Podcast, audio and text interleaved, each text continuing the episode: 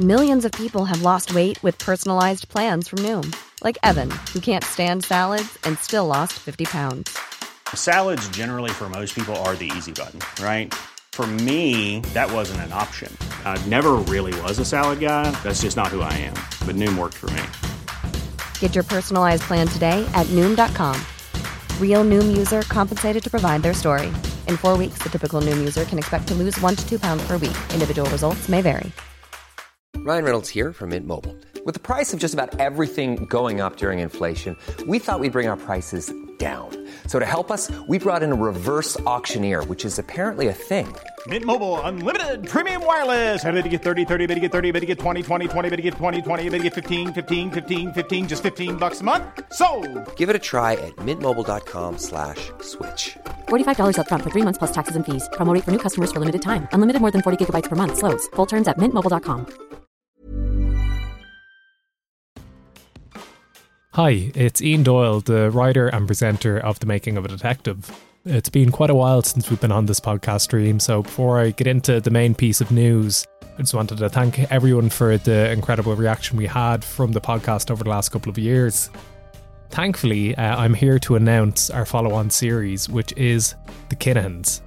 Uh, the Kinahans is a nine part podcast and it follows the 40 year story of Ireland's most feared crime family in nine parts. If you liked The Making of a Detective, this is going to be right up your street.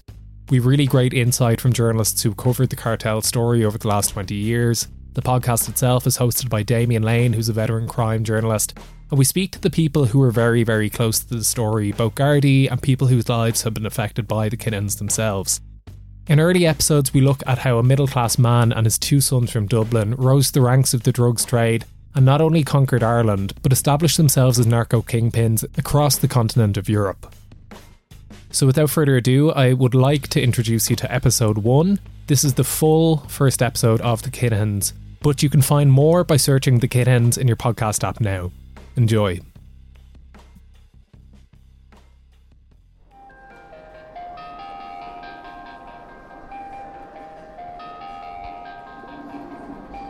On the 11th of April 2022, the Irish Media Pack sat tightly in Dublin City Hall. You're very welcome here this morning, céad míle fáilte. They were attending a press conference that would have massive implications for the history of organised crime in Ireland. Most in attendance had their suspicions on what the update was about.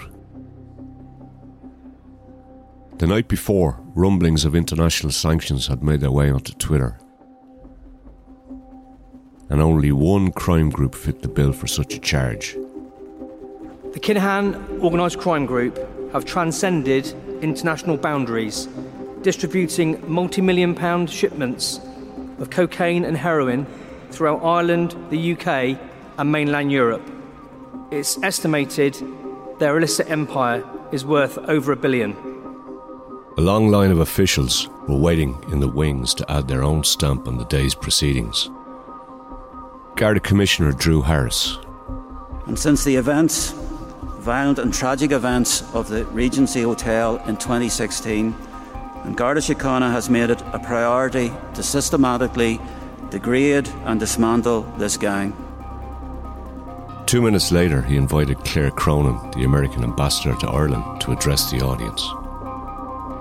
She didn't waste much time getting straight to the point. And so today, the United States Department of State is pleased to announce a reward of up to $5 million for information leading to the financial disruption of the Kinahan Transnational Criminal Organization or the arrest and convictions of its leaders Christopher Vincent Kinahan, Daniel Joseph Kinahan, and Christopher Kinahan Jr. In years to come, it's likely that this moment in time will be pointed as the moment when the Kinahan crime group's fortunes change for good. Many questions still remain, though. Who exactly are they? And how did a middle class man and his two sons from Dublin come to capture the attention of police from across the globe? we had dreams. We had dreams for him. When I looked in that cot when that child was born, do you think that I envisage for you that you die in a filthy toilet with needle in your arm? You think it's an exaggeration till you see the CCTV. And you see this well armed, well disciplined group of people coming in with Kalashnikovs. And you realise at that stage things will never be the same again. This is this is a milestone. He's dead. And I says, Who's dead? And he says, She says, Michael. I says, Michael, who? She says, Your brother. The Kinahans is a production brought to you by the Irish Sun. I'm Damien Lane, a former crime editor who's been covering Irish gangland for nearly two decades. Throughout this series, we hope to bring you on a journey to describe the events that led to the cartel's global rise, the lives they have impacted along the way, and ultimately, what comes next for Ireland's most feared crime family.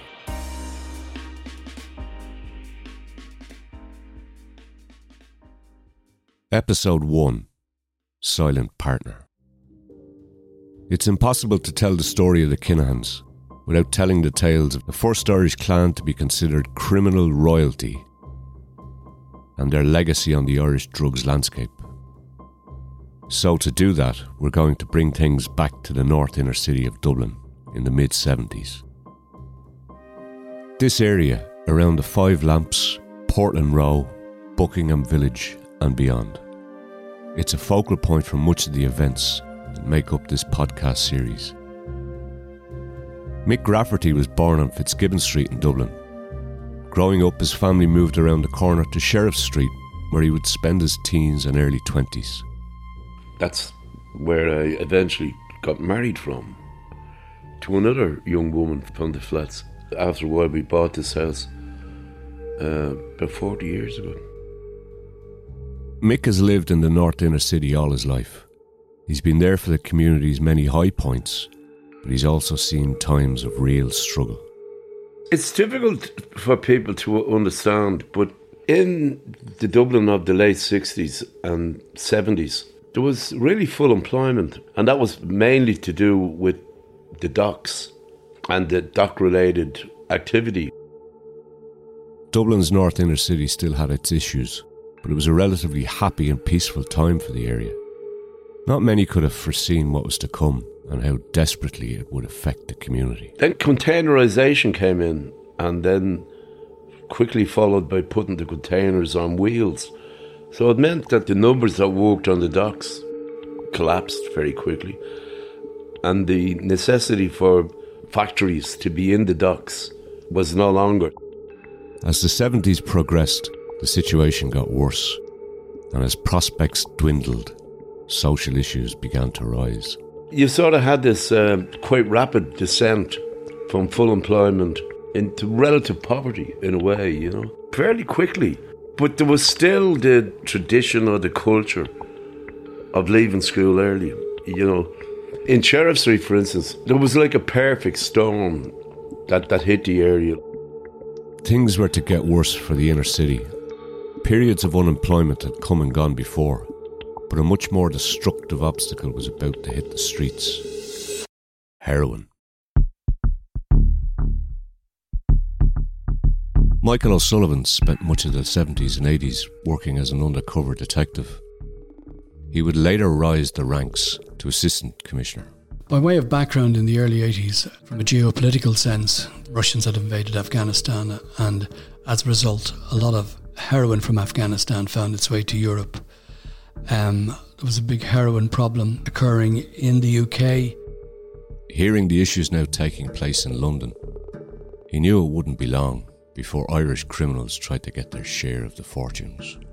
And one family in particular would instigate the whole crisis.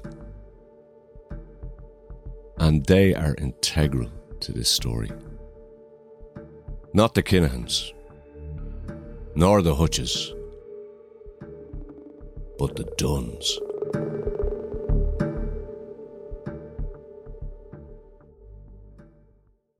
The patriarchal figure of the family was Larry Dunne. a brother to 13 siblings who hailed from the Dolphins Barn area of Dublin.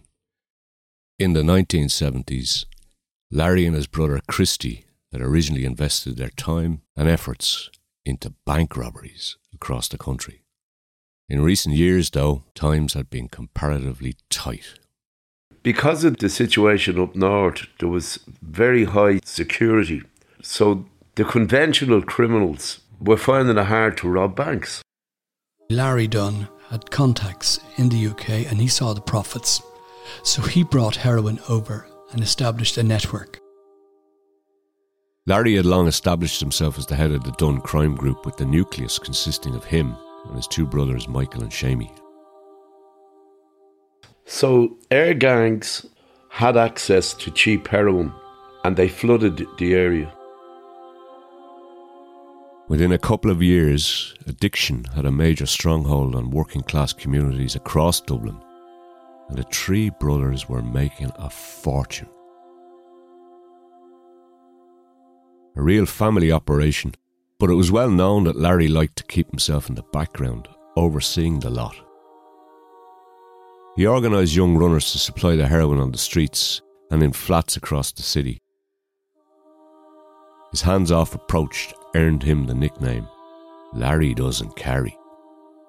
It was, it was a ready made market. Um, ironically, one minute in the early 80s, there was no heroin available, and the next minute, it was everywhere.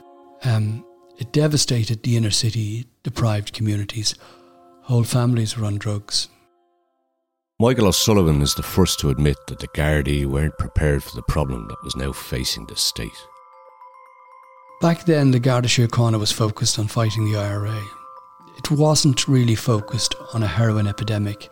It had no plans, strategic or otherwise, in place to deal with it, and it caught everyone, everyone in the country by surprise, including law enforcement. It was just this devastating epidemic, and it, it was getting worse and worse. Mick could see firsthand the effects it was having on his area and his friends and neighbours around him. In lots of cases, the kids would get it free, and they were only kids, and then they'd become addicted. There was a survey carried out around 82 or 83, and um, they compared the north inner city of Dublin to a corresponding black New York ghetto. In fact, per head of the population, there was a greater amount of young people between 15 and 17 on heroin. And it became part of the culture, but we opposed it. Many of the working class communities around the city mobilised to try and put a stop to the situation.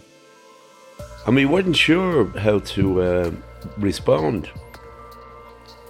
And then we heard that there was a, a movement of people on the south side of the city. But it was amazing because the method that they were using was very simple. Members of the organisation would identify who they believed were selling drugs in their community through tip offs and spotters. Suspected dealers would be called to a community meeting. They'd present the evidence and they'd say to him, if you don't give up, we'll march on you and we'll get you evicted. The group called themselves the Concerned Parents Against Drugs and momentum quickly spread. The protesters were from the Concerned Parents Against Drugs movement.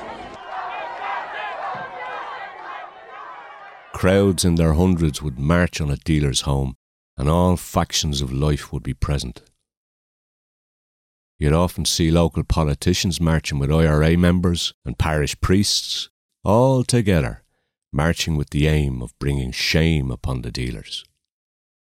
A local family from the north inner city were also present. The Hutches.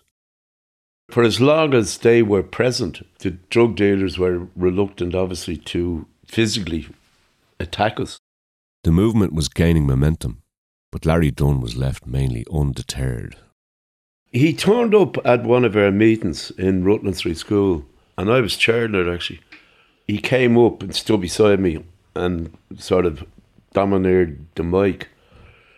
And he said to the uh, the audience, which were honourable street traders, he tried to convince them. He, he said, "You all know me." He was real plámás, you know. You all know me. I'm, we're a family like yourselves. We're just continuing on the tradition of street trading and dealing. I was a bit scared, but Tony stood up beside him and said to him, People in this room are honourable traders. They deal with food and things that people want and need cheaply. He said, You're a killer. You're dealing in debt and you're destroying the community. And it was great. I mean, people clapped and. At his peak, it's estimated Dunne controlled 95% of the heroin trade in Ireland. He was a top priority for the Gardaí, and they had to take action. Anti drugs campaigners were out in force at Green Street Court again today, as they have been every time Dunne's appeared. This time they had something to cheer about, as one of Dublin's biggest drugs dealers was sent to jail. After an extensive undercover operation by Michael O'Sullivan and others in his district, Dunne was arrested for drug trafficking in 1983. Um, a hundred years he should have got. A lot of them, yeah, and anyone belongs to him. There's plenty more Larry Dunnes around and we everybody will have to stand together and root them all out. That's what I say. Larry Dunne was sentenced to 14 years, and to this day his case still remains in infamy. The devastation members of his family caused across Dublin is still being felt 40 years later.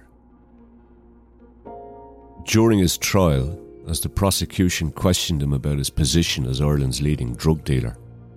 Dunne quipped to the jury. The famous phrase he used was, You think I'm bad, you want to see what's coming behind me. In the years that followed, Larry's premonition proved more accurate than anyone could have imagined.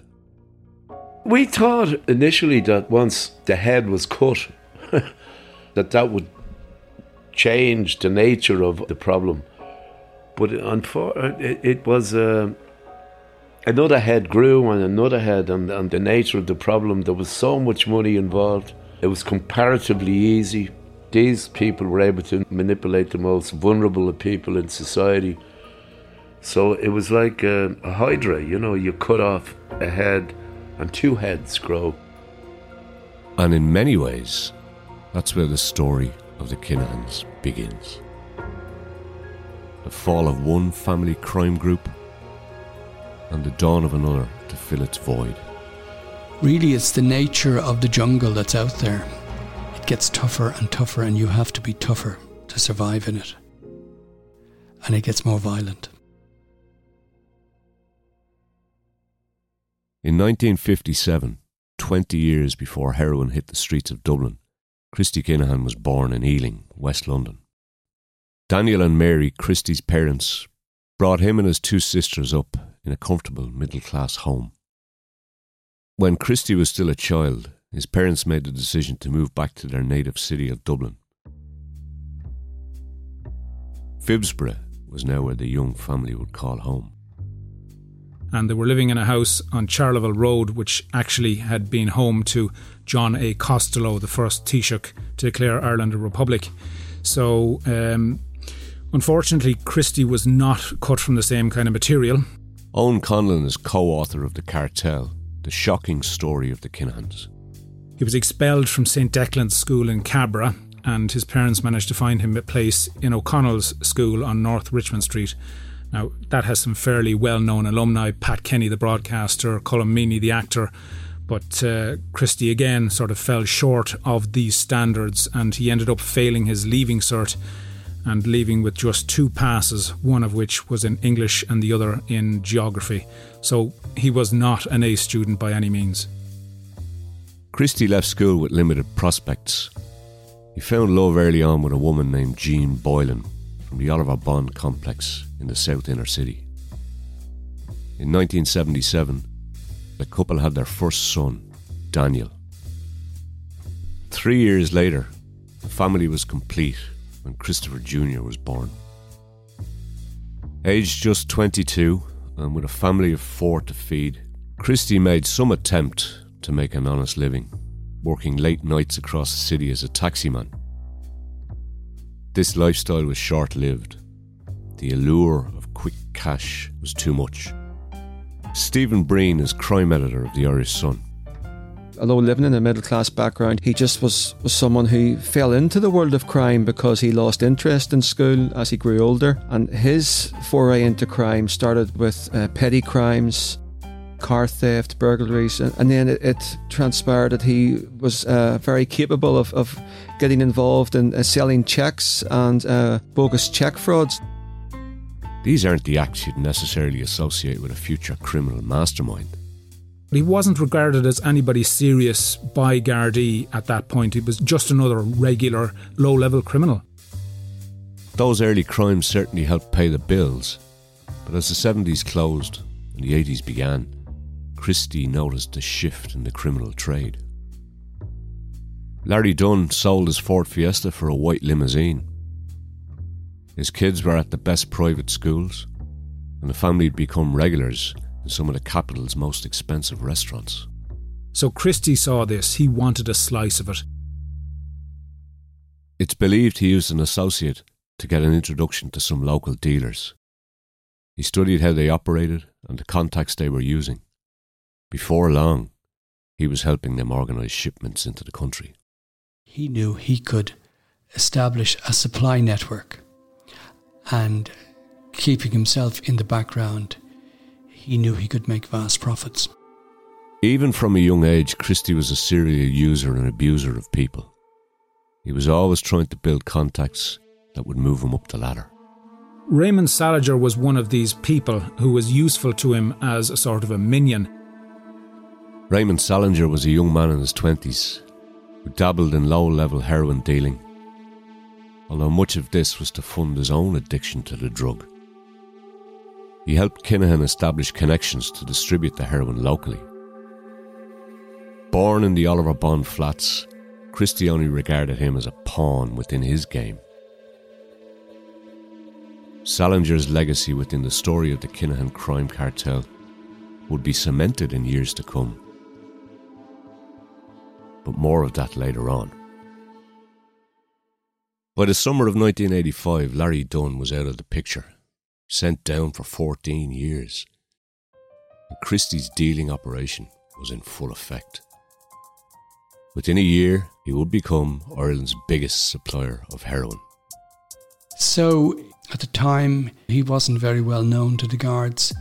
Um, he certainly wasn't well known in the drugs trade, and this was a huge advantage to him.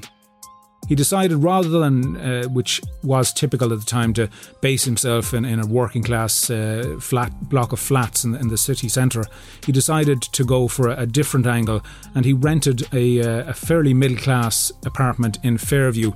Posing as an English businessman, he adopted an English accent, which wasn't that hard given his upbringing in London.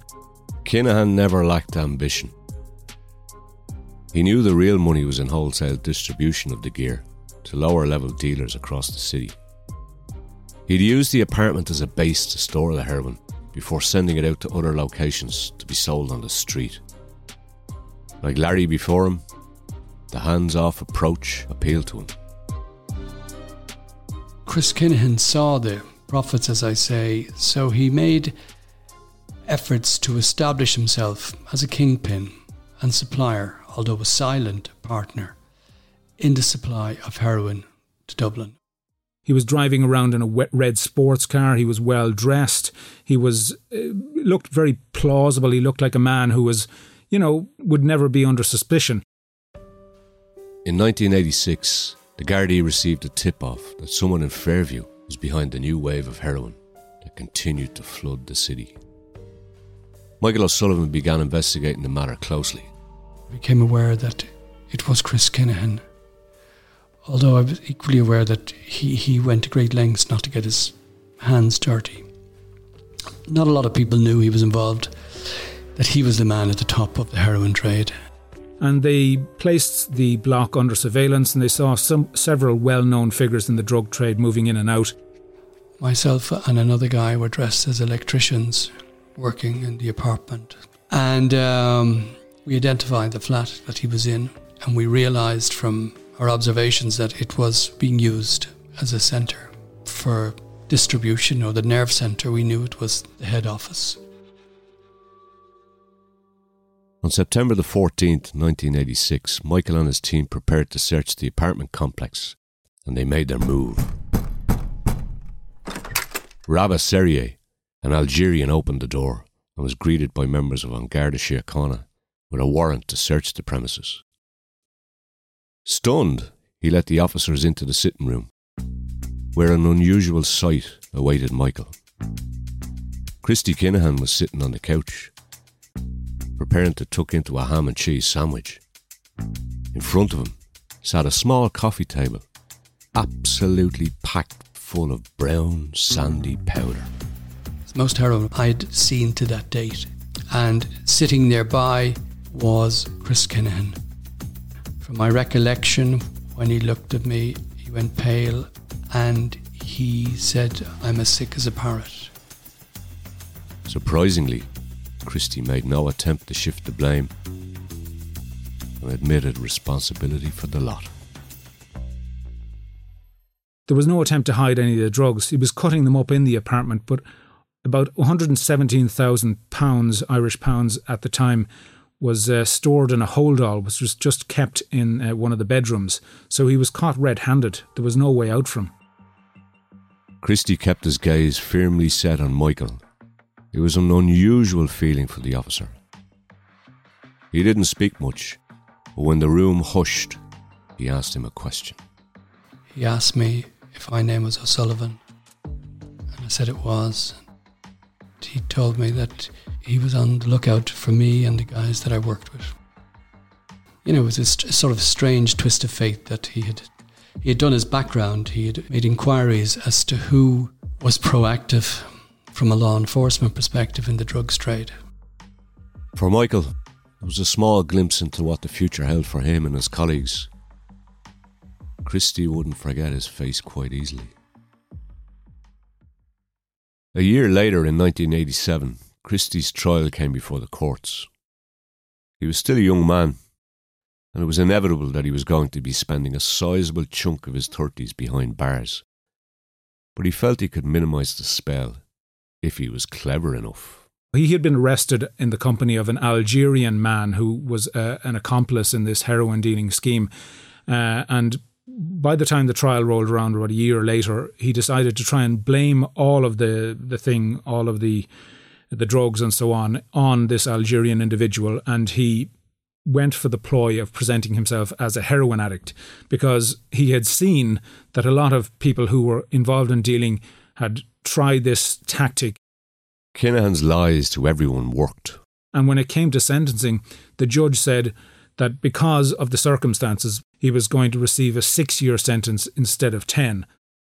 Michael and his fellow Gardaí were left frustrated with the comparatively light sentence.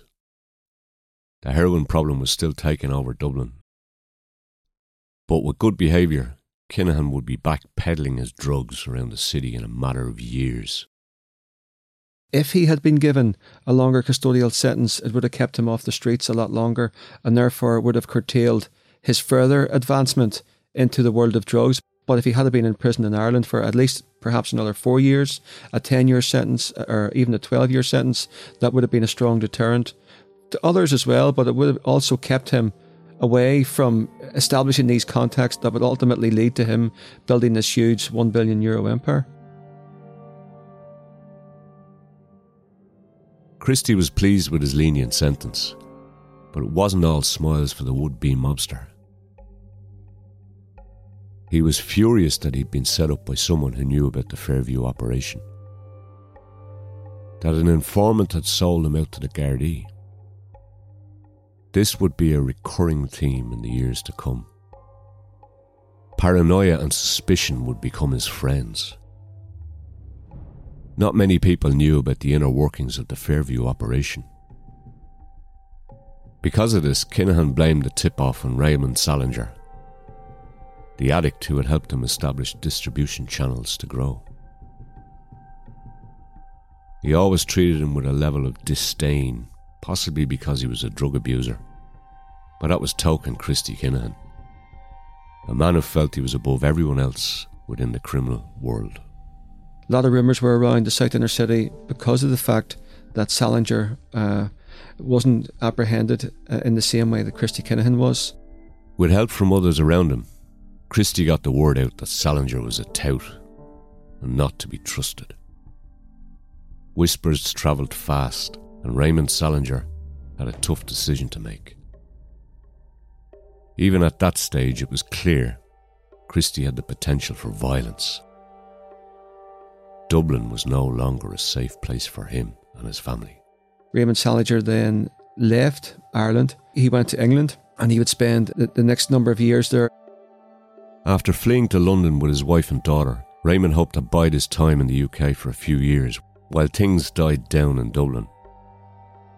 That perhaps the perceived betrayal would be forgotten about, and he could return home once more. He'd find out in years to come that Christy Kinahan had a very long memory.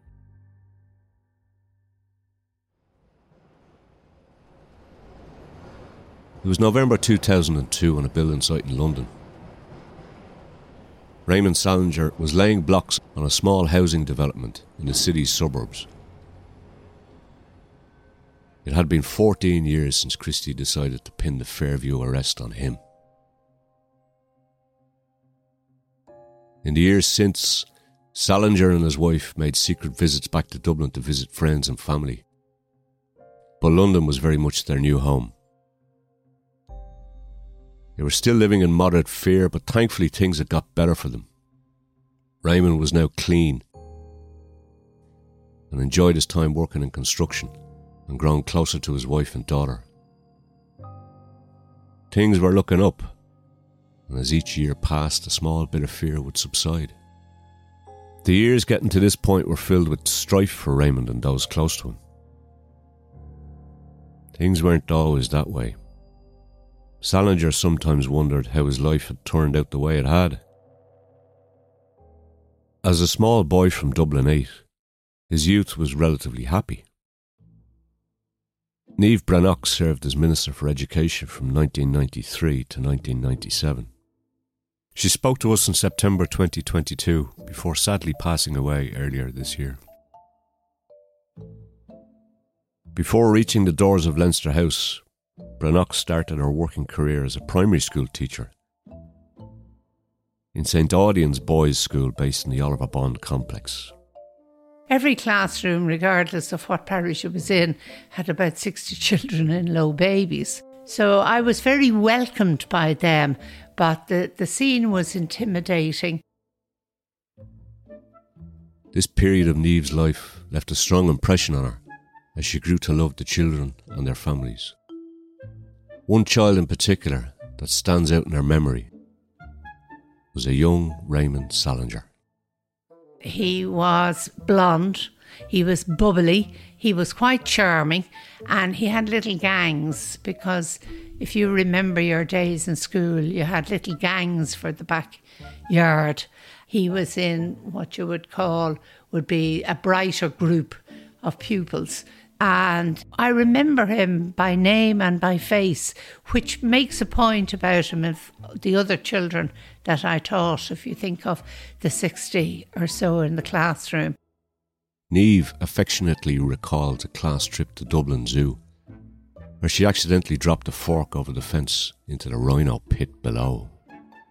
And I had to stop Raymond Salinger from climbing over to go into really one of the most dangerous animals in the zoo because he felt it was his job to get Mrs. Brannigan. That was, I was affectionately known as Mrs. Brannigan, to get Mrs. Brannigan's fork back. So I still have a set of cutlery here, minus one fork that is somewhere in the rhinoceros. So that was the sort of child he was. You know, we brought all the children, but he was the first to try and leg it over into the pit.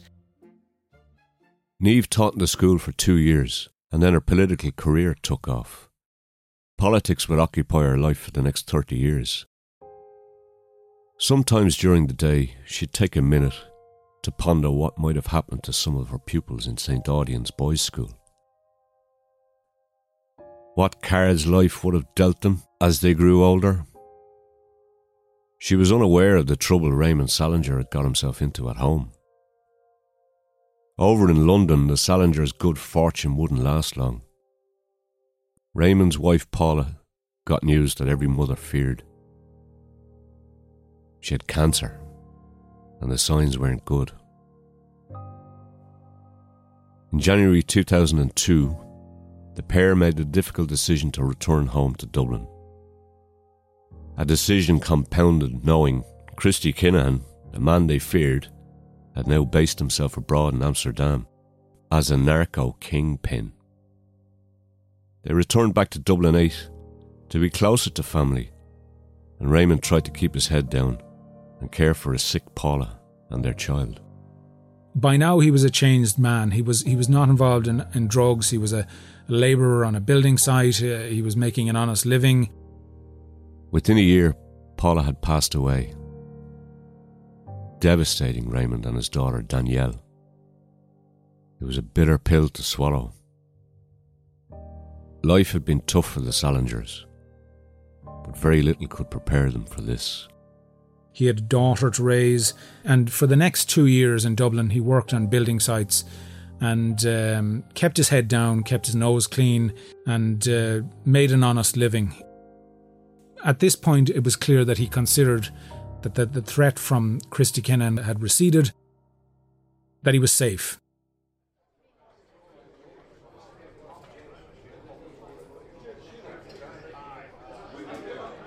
It was a miserable winter night. Salinger had finished a long shift on site. At 9.15 he went into his local, Farrell's, to wind down, have a couple of Guinnesses, while a Leeds Chelsea match played in the background.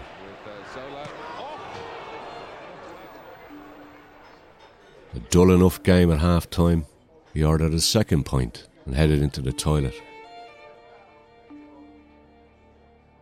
He returned to his seat to find a fresh pint in front of him at the bar. Before the rim of the glass hit his lips, a loud flash rang across the bar top. Then another, followed by two more. Raymond was shot at point blank range in the stomach. He stumbled from the bar as the 30 or so people were in hysterics around him. The lone gunman ran out the front door. Salinger collapsed on the ground, metres away from where he'd been sitting. He was dead before reaching St James's Hospital. Well, I heard the name. I saw it in the paper, and it was such an unusual name. I felt it couldn't be my Raymond Salinger. And up popped this picture in my mind of this little blonde child. You know, he was the first to know the nursery rhymes, like he was a bouncy child. And I thought, oh, what age would he be now? And could it be mine? So, on inquiries, it was confirmed yes, he had been Raymond Salinger, who'd lived in Oliver Bond, who'd gone to England. I mean, that was uh, I had no idea that he would have come back. That murder was subsequently traced to Christy Kinahan. He'd, he'd waited 17 years to avenge himself against the man who he blamed for him going down for his first long stretch in prison. And it was an early indication of how Christy Kinahan could bear a grudge and what he would do to those against whom he bore a grudge. Although no one was convicted over that murder, the, the belief is that it was Daniel Kinahan who recruited younger members of the gang to be involved in, in that murder, and no charges were brought. But I think it showed the ruthless nature and how determined Christy Kinahan was. If you crossed his path, no matter how long it took, he would seek revenge. Next time on the Kinahans. He was one of the first prisoners that ever got a standalone computer. He rigged the phone up, which gave him internet access. And I don't think anyone ever did that before because he was the first one to do it. This man was quite intelligent. About 31 million euro worth of cannabis and ecstasy had been sent back to Ireland after he took over from Christy Kinahan as the head of that drug operation back in Holland. The Kinahans was brought to you by the Irish Sun. This series was hosted by me, Damien Lane, and produced by Urban Media. If you've enjoyed this podcast so far, don't be shy, leave a review, help us get the word out there.